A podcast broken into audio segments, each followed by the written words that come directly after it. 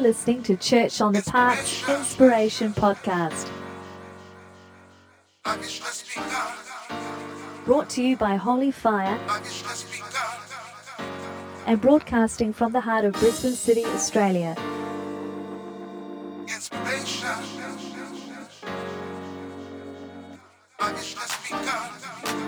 Speaking today is Pastor Glenn Gerhauser. Inspiration.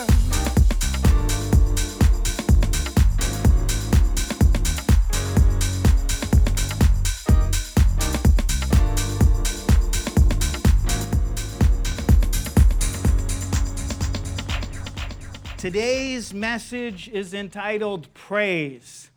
Praise. So today's message is entitled Praise. And if I can get you all to stand for the reading of the word, this is something that we've been doing standing for the reading of the word. And this is number 11 in Metamorphosis, the way of transformation. So I'm going to read two texts to you. First one comes from Psalm 84, verse 4. Psalm 84, verse 4. And Psalm 84, verse 4, uh, it was part of what we read last week, Psalm 84. So let me read this verse to you. How blessed are those who dwell in your house, they are ever praising you, Selah. How blessed are those who dwell in your house, they are ever praising you, Selah. Well, I should hear a hallelujah or praise the Lord after that uh, verse. Can we say hallelujah? hallelujah. Praise the Lord. Now, Second Chronicles chapter 20, verse 21 through 23 reads After consulting the people, Jehoshaphat appointed men to sing to the Lord and to praise him for the splendor of his holiness as they went out at the head of the army, saying, Give thanks to the Lord, for his love endures forever. As they began to sing and praise, the Lord set ambushes against the men of Ammon and Moab and Mount Seir, who were invading Judah, and they were defeated. The Ammonites and Moabites rose up against the men from Mount Seir to destroy and annihilate them. After they finished slaughtering the men from Seir, they helped to destroy one another. Let's put our hands on our hearts and we'll pray. Dear Jesus, speak to my heart, transform my life. In your precious name, amen. You may be seated. So, the theme this morning is this Praise transforms the atmosphere, welcoming God's heavenly kingdom on earth. Praise transforms the atmosphere, welcoming God's heavenly kingdom on earth. So, today, what we're going to do is we're going to explore the subject of praise. According to Scripture, what is praise? And why is it so powerful? Near the end of the message, uh, I want to share with you another vision the Lord gave me uh, because it relates to this subject. So I'll be sharing near the end of, end of the message uh, another vision that the Lord gave me, and it ties into the ones from the weeks before. So today, specifically, we're going to focus on Second Chronicles chapter 20, and I think we'll be here for a few weeks. In this story in Second Chronicles chapter 20, in the story of Jehoshaphat and his enemies, we discover what praise is and why it's important.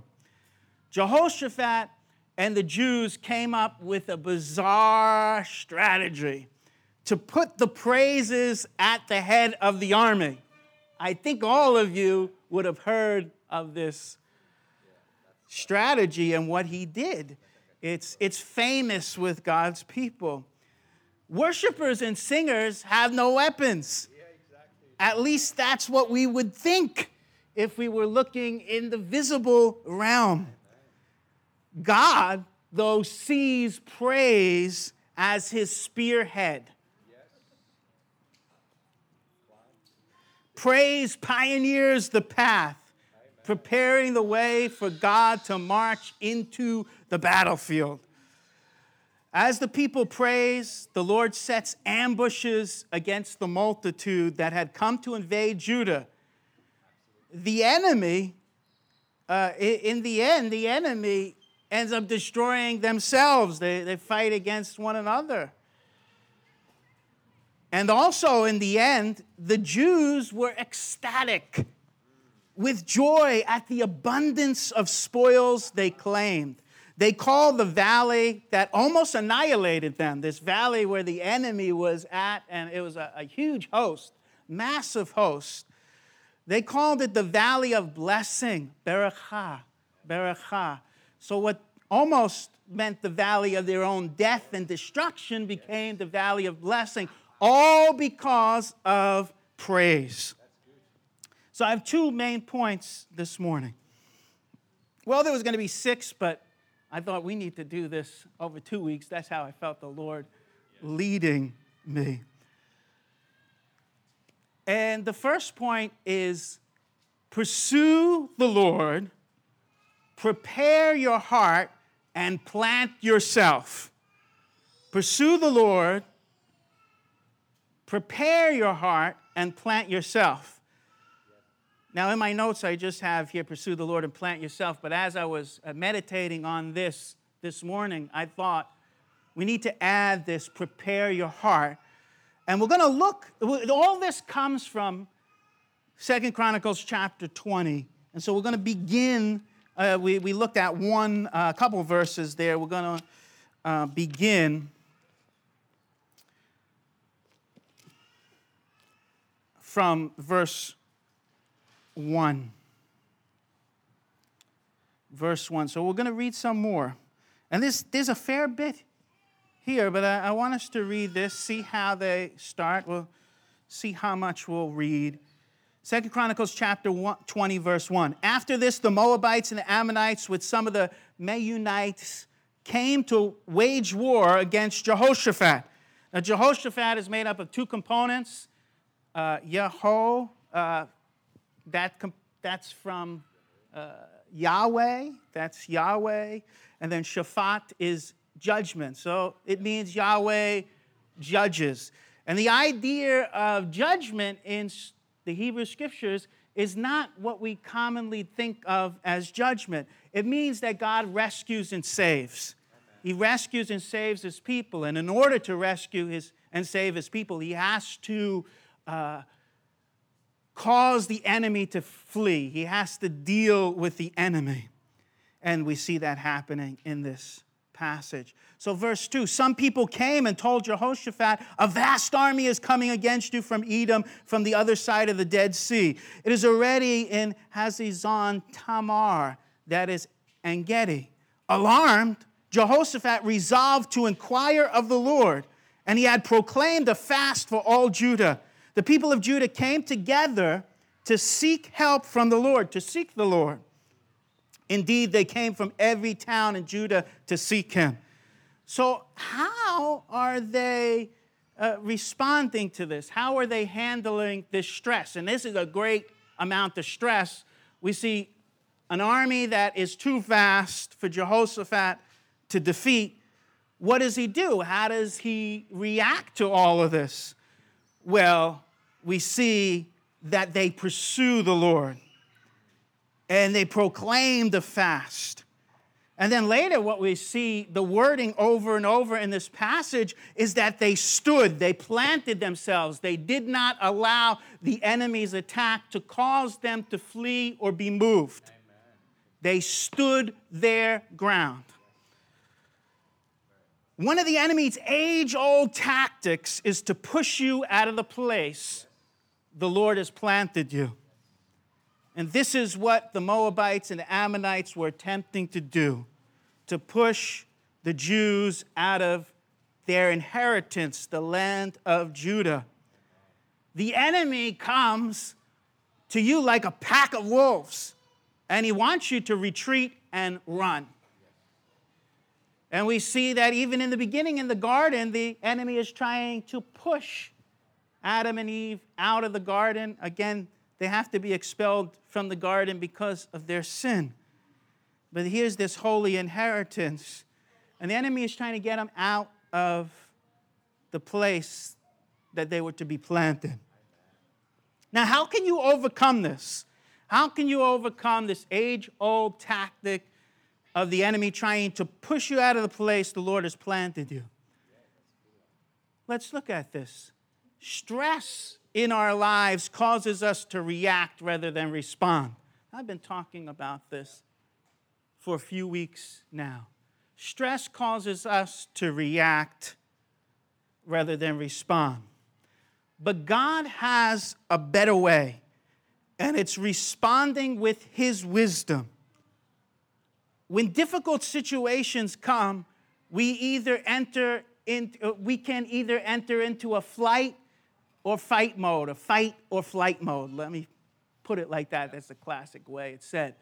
So when difficult situations come, we can either fight or flee.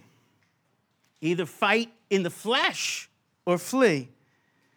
And today there's a lot of this fighting in the flesh going on. And uh, one, uh, Gideon, Gideon shared with me a video from Jordan Peterson this week in which he says this, guy, this has to stop. All this fighting between the Republicans and the Democrats, and everybody thinks that they are God's chosen and they're fighting against one another. And it's, it's, it's, it's interesting because in this video, which is called A Wing and a Prayer, Jordan Peterson repents publicly before the Lord and before people. And he says, God has, God, please forgive me of my ignorance, my arrogance, and pride and he comes and, and he ends up praying the Lord's Prayer. It's very interesting video, and it was just released.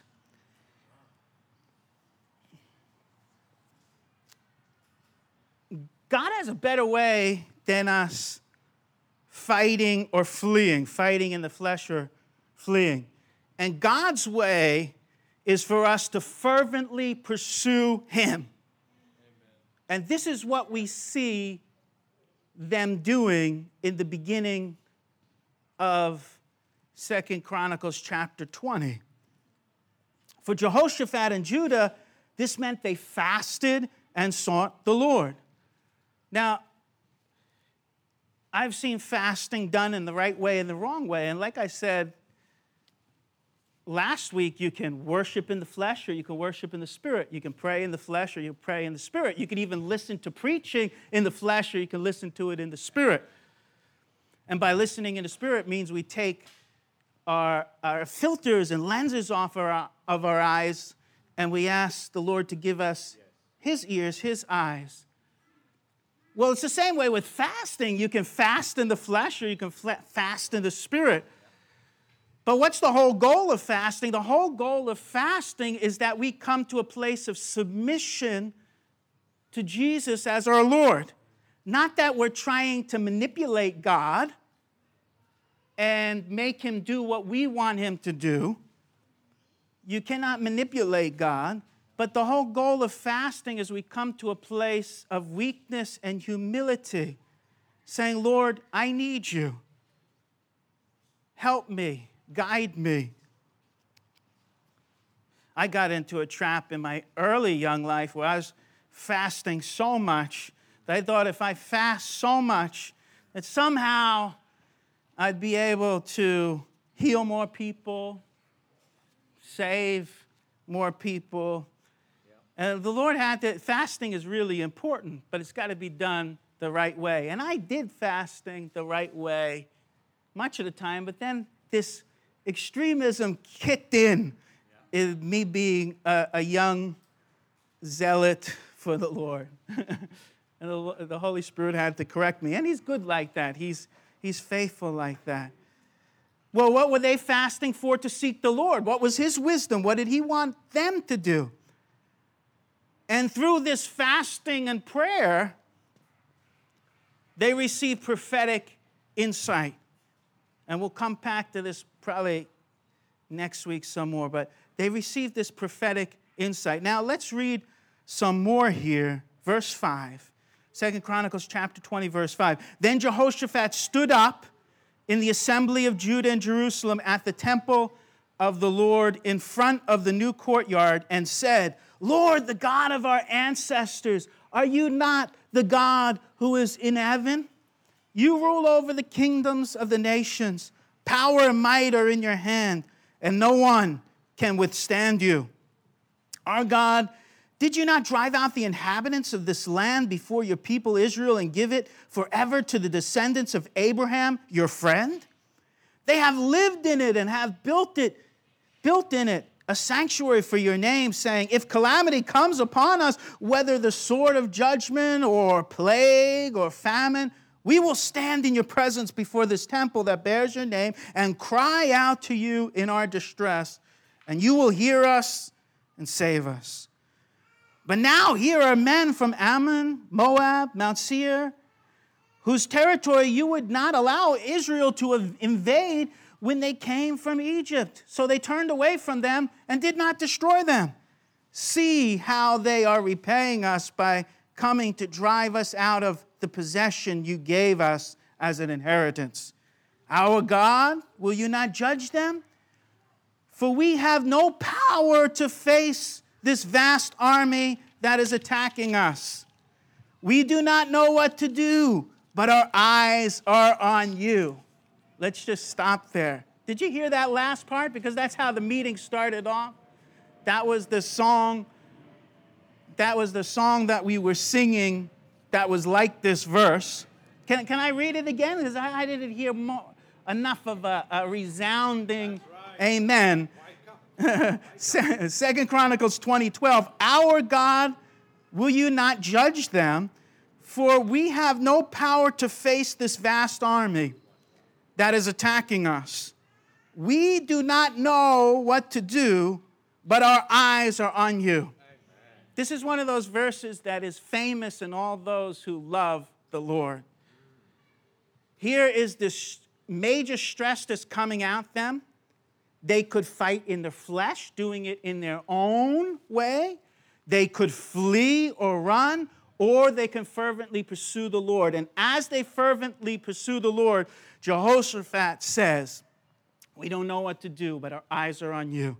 And this is how you overcome fear. We talked about overcoming fear a few weeks ago, how to overcome fear. Well, the first point in overcoming fear, number one, was focus on the Father. Focus on the Father, focus on His face. We do not know what to do, but our eyes are on you. When we react in the flesh, we end up getting our eyes off the Lord and trying to solve the problem ourselves. We make matters worse. But he has this wisdom, this prophetic insight to keep his eyes on the Lord. And then let's read verse 13. All the men, all the men of Judah with their wives and children and little ones stood there before the Lord. So there was a standing. All throughout this passage, you see a standing, a standing. Verse 14 Then the Spirit of the Lord came on Jahaziel, son of Zechariah, the son of Benaiah, the son of Jael, the son of Mattaniah, a Levite and descendant of Asaph as he stood in the assembly. He said, Listen, King Jehoshaphat, and all who live in Judah and Jerusalem, this is what the Lord says to you. Do not be afraid or discouraged because of this vast army, for the battle is not yours, but God's. Amen? Let's say that together because I want you to be engaged in the reading of the word. For the battle is not yours. Let's say it together. For the battle is not yours, but God's. Now, let me just pause here and say just because the battle is the Lord's doesn't mean you do nothing and you drink a pina colada.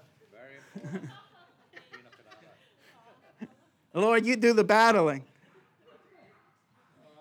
Because we see what they do is their response is to praise the Lord.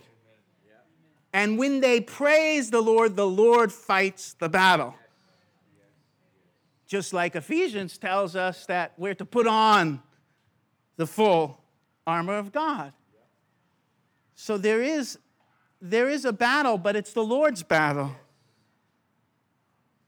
It's not our battle, it's His battle. And that's what we need to keep on remembering.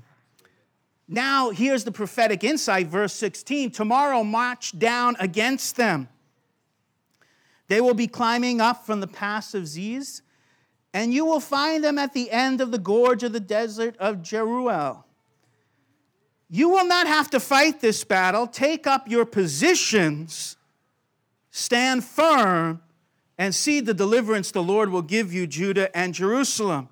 Do not be afraid. Do not be discouraged. Go out to face them tomorrow, and the Lord will be with you. Here we see them planting themselves, not fleeing, not fighting in their flesh, not falling into that stress reaction, but we see that they plant themselves and they're, they're not going to be moved. And they're going to see the salvation of the Lord. Verse 18 Jehoshaphat bowed down with his face to the ground, and all the people of Judah and Jerusalem fell down and worshiped before the Lord. Then some Levites from the Kohathites and the Korahites stood up and praised the Lord and the God, of, eh, the God of Israel with a very loud voice. I need to read that again. Verse 19, 2 Chronicles chapter 20. Then some of the Levites from the Kohathites and the Korahites stood up and praised the Lord, the God of Israel, with a very loud voice. How did they praise the Lord? Sitting down? No, they stood up. Why? Because they were taking a stand. This is why it's so important for us to stand up when we praise the Lord. I'm not saying if you sit down, you're disobedient to God, but the posture is quite important. Some people may have just had a heart attack and they need to sit down. But the rest of us who didn't have a heart attack, we should stand. Right? And they stood and they praised the Lord. And how did they praise the Lord? With a very loud voice. In other words, they didn't hold anything back. It's important because our praise on earth affects the atmosphere, the invisible realm. And so here they took their stand, they planted themselves, and they were saying, We will not be moved. And in any situation you're going through, your family stresses, your job stresses, even our church stresses, we need to stand our ground and praise the Lord. That's why, that's our purpose as a church is to praise the Lord. That's our purpose is to ever be praising Him. As we read about in the opening uh, verse there, Psalm 84, verse 4. They are ever praising you. Those who dwell in the house of God, how blessed they are. They are ever praising you. Well, verse 20. Early in the morning, they left for the desert of Tekoa as they set out, Jehoshaphat stood and said, Listen to me, Judah and people of Jerusalem. Have faith in the Lord your God, and you will be upheld. Have faith in his prophets, and you will be successful. After consulting the people, Jehoshaphat appointed men to sing to the Lord and to praise him for the splendor of his holiness as they went out at the head of the army, saying, Give thanks to the Lord for his love endures forever. It was not a long song, it didn't have lots of lyrics, it was a short song. The first line is Hodu la Adonai. It's give thanks to the Lord. For his love, the love there is the chesed. That's the word in Hebrew, the chesed. The loyal, kind love of God. And it's forever. It's forever. Le olam. And sometimes that New York just pops out there. it, was, it, wasn't, it wasn't an impressive song as far as songs and lines go, but it was a powerful song. It's still here. Verse 22 As they began to sing and praise, the Lord set ambushes. This is what we started with. The Lord set ambushes against the men of Ammon and Moab and Mount Seir who were invading Judah, and they were defeated. The Ammonites and the Moabites rose up against the men from Mount Seir to destroy and annihilate them. After they finished slaughtering the men from Seir, they helped to destroy one another. And this is then where we see this great, great spoils, abundant blessing. Now, our enemy is not physical anymore. The enemy we're talking about is Satan and the fallen angels, the demonic forces of darkness. That's the enemy that we defeat through praise. When the men of Judah came to the place that overlooks the desert and looked toward the vast army, they saw only dead bodies lying on the ground. No one had escaped. So Jehoshaphat and his men went to carry off their plunder. And they found among them great, a great amount of equipment and clothing, and also articles of value more than they could take away. There was so much plunder that it took three days to collect it. This is what happens when we praise the Lord. On the fourth day, they assembled in the valley of Berachah, where they praised the Lord. This is why it is called the valley of Berachah to this day. So here, Berachah has to do with the blessing and also blessing the Lord. God's blessing as well as us blessing the Lord. So, like I was saying before, over and over in this passage is a theme of standing. And this is where I would see that Paul got his whole message of standing in Ephesians 6, that we need to stand with the full armor of God. The, the Jews knew that this land was their inheritance and they firmly planted themselves. The enemy did not move them. So know where the Lord has planted you and pursue him. Know where he's planted you and make sure you pursue him, seek him. Today, the church is running here and there, and sadly, we're like a chicken running around without a head. Now, have you heard of Mike the headless chicken? How long can a chicken run around without a head? Well, this is, this is documented. You can look it up on the internet. 18 months. It's Mike the headless chicken. Look it up. I'll make sure I got Mike the headless chicken. He lived 18 months without a head. The owner tried to, I guess, cook the chicken. He refused to die. You get there's pictures. It's from it's from like 19, 1940s. There's pictures and everything of it, and you got this this chicken without a head lived for 18 months. Now, usually a chicken without a head runs around for a few uh, a few seconds and then dies. It's because they're uh, they're operating out of the uh, the nervous system of their spine. There. But here is this one chicken running around without a head for 18 months. Now, here's what we have to watch out for as a church our head is Jesus. And the only way we re- reconnect with Him, or the only way we connect with the head, is by pursuing Him spending time in His presence, listening to Him. He should be the one who's calling the shots in our lives. He's the Lord over our bodies. And He should be the one who's leading us as a church, and He is. It's time as it's a time for the body of Christ as a whole to reconnect with our head, Jesus, and not be moved.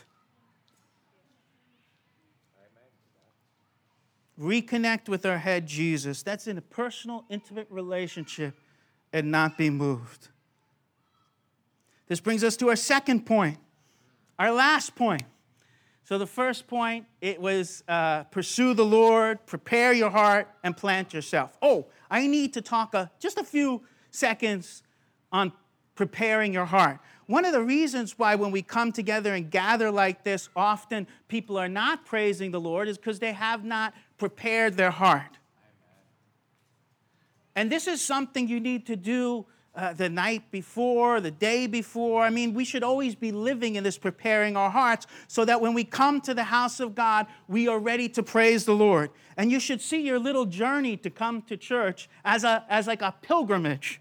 What we do as a family as we start praying, as we get close, we pray when we start off the journey, we may li- and we listen to some worship music, and then near the end of the journey, we start praying one by one.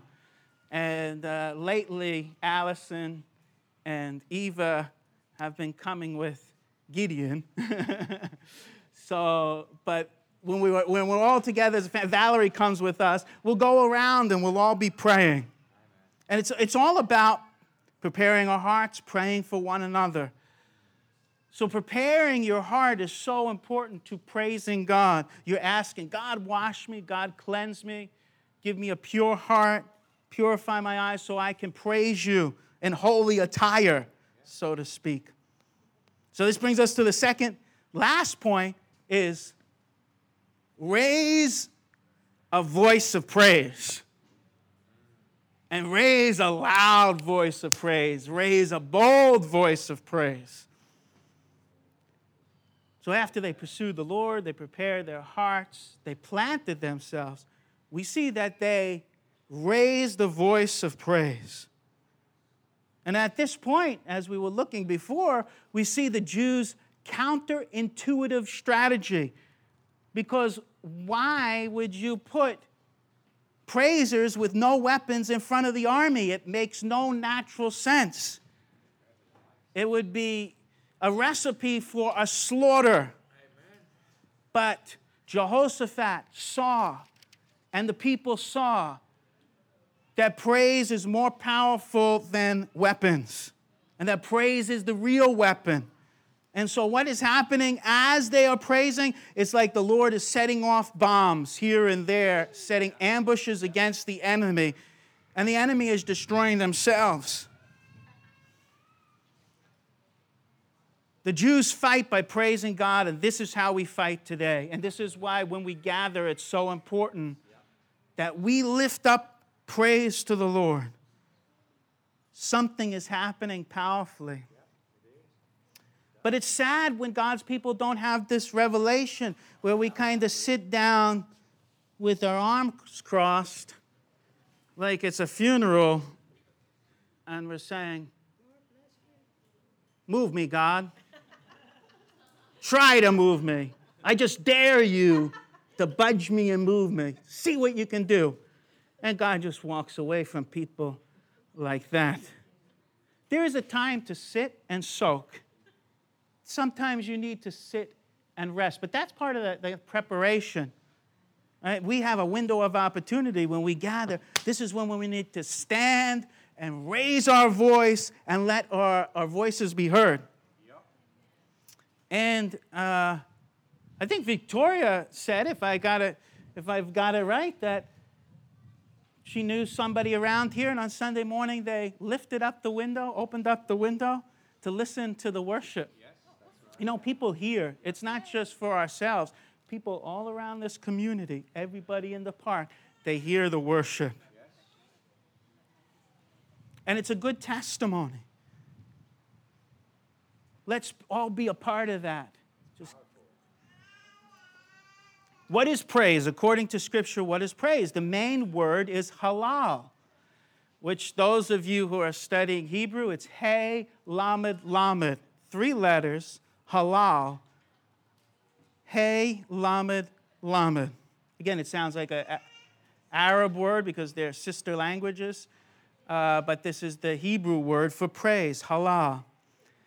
It means two specific things. One, to shine and the other to praise.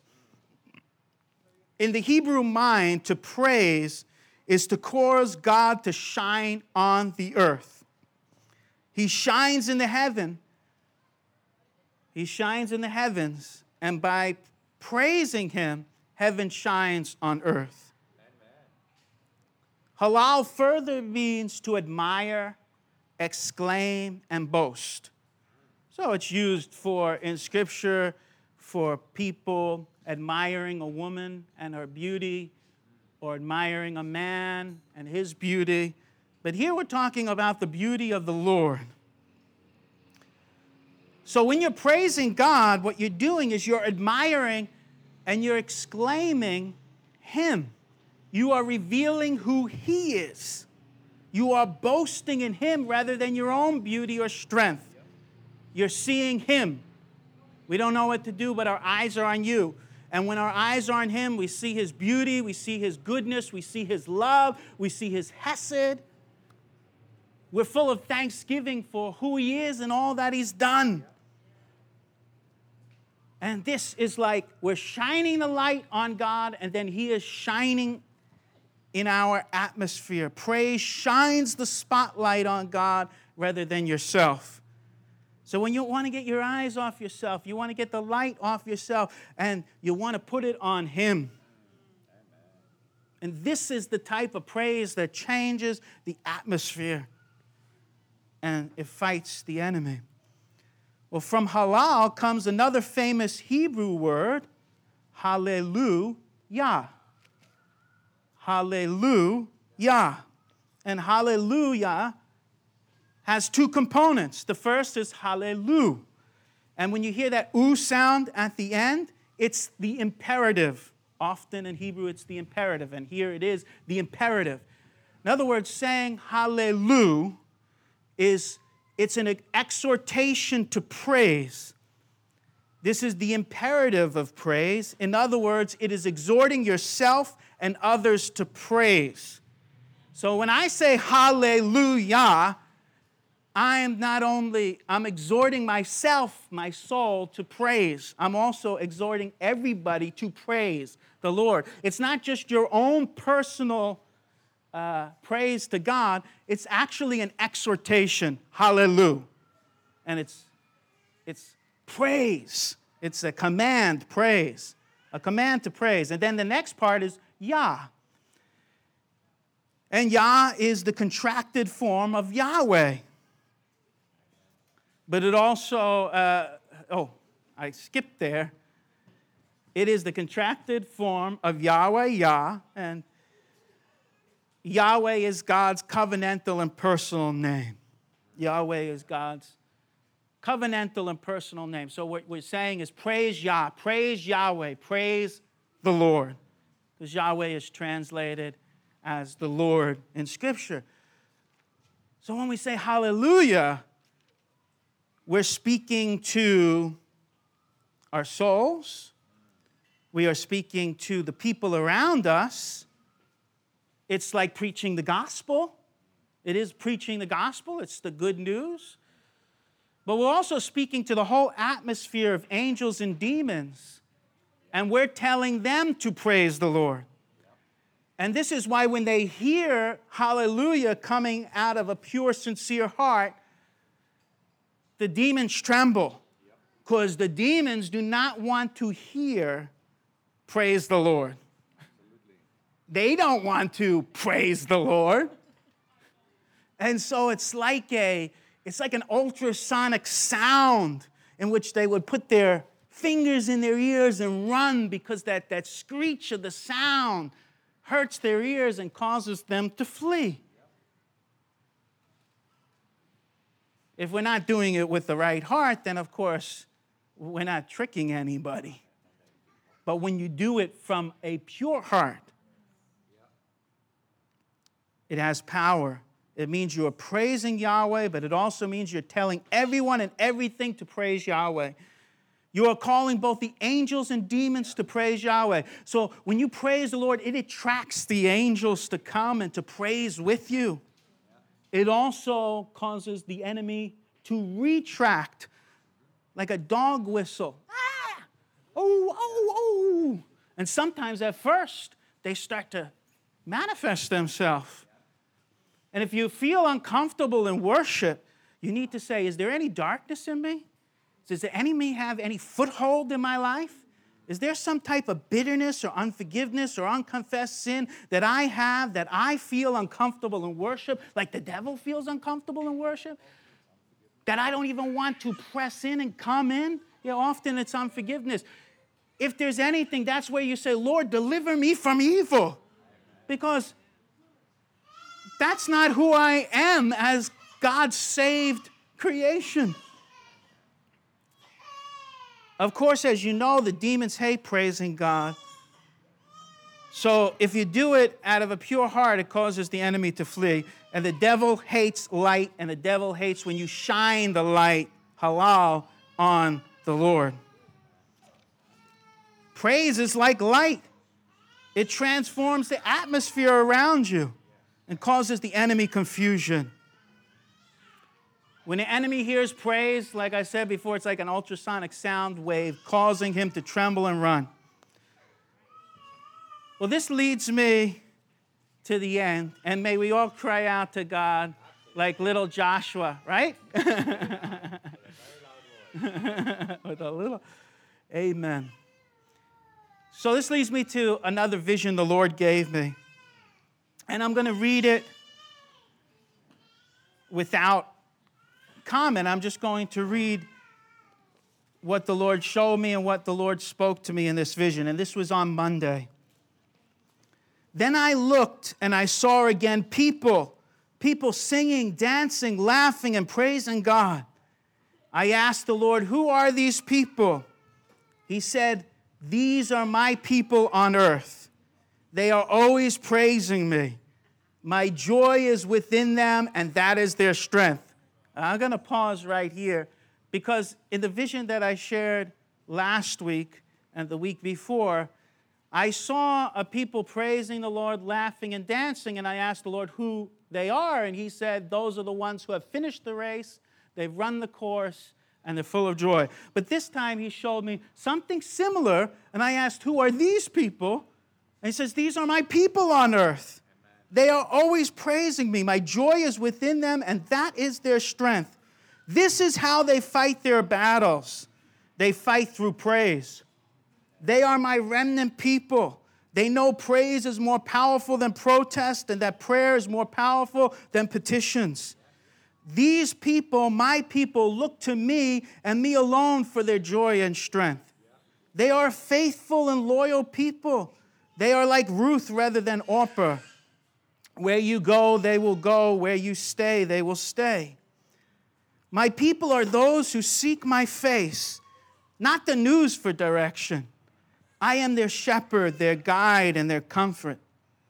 What's happening on earth right now is all about my people. I am revealing hearts and separating the wheat from the chaff. And I know it's painful for my servants because you believe for the best for each one. But I must do this separating work. I did it at creation, and I did it through John the Baptist. Religion, man's religion, will not stand. It is like chaff that is blown away by the wind. Man's zeal will not bring about the righteousness I desire. Only the cross can do that. My kingdom is the only thing that can stand in these end times.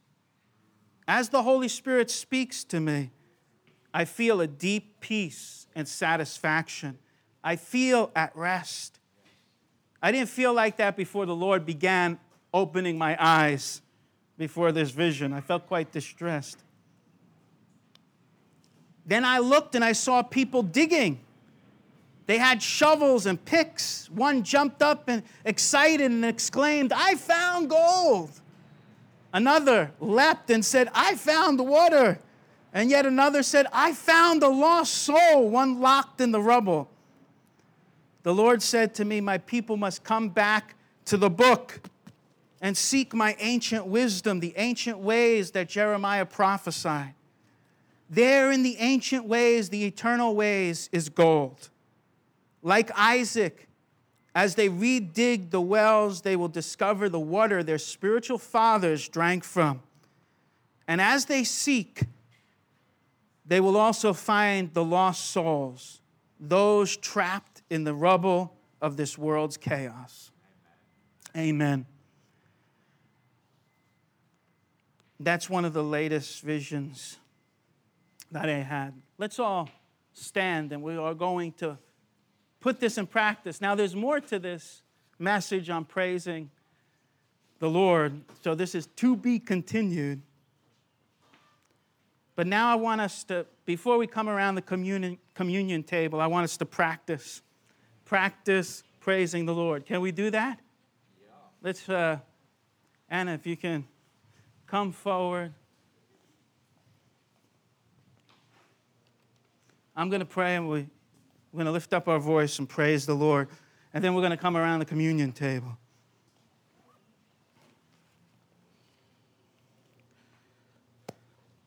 So, Lord, here we are. Give us deep roots, Lord, so we're not moved when the enemy comes and he roars like a lion. We want our feet planted in you. And right now, we want to prepare our hearts. If there's anything within us that is not right, that is displeasing to you, would you remove it, Lord? Wash us, cleanse us. And we come to you with a seeking heart, pursuing you. We want you, Lord. You've been revealing to us that your people are people who praise you. They're ever praising you. This is how they fight their battles. They are a faithful people a loyal people. They love you with all their hearts.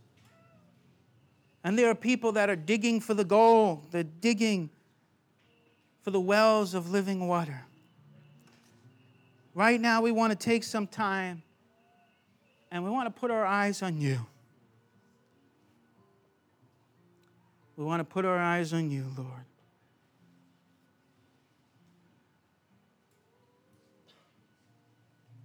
We want your strategy. We know that you have already revealed this strategy to us. It's not the first time we've meditated on it. So, Lord, we come to praise you. As Anna leads us, I want to encourage you lift up your hands, raise your voice. We'll do this for about five minutes and then we'll come, come around the communion table.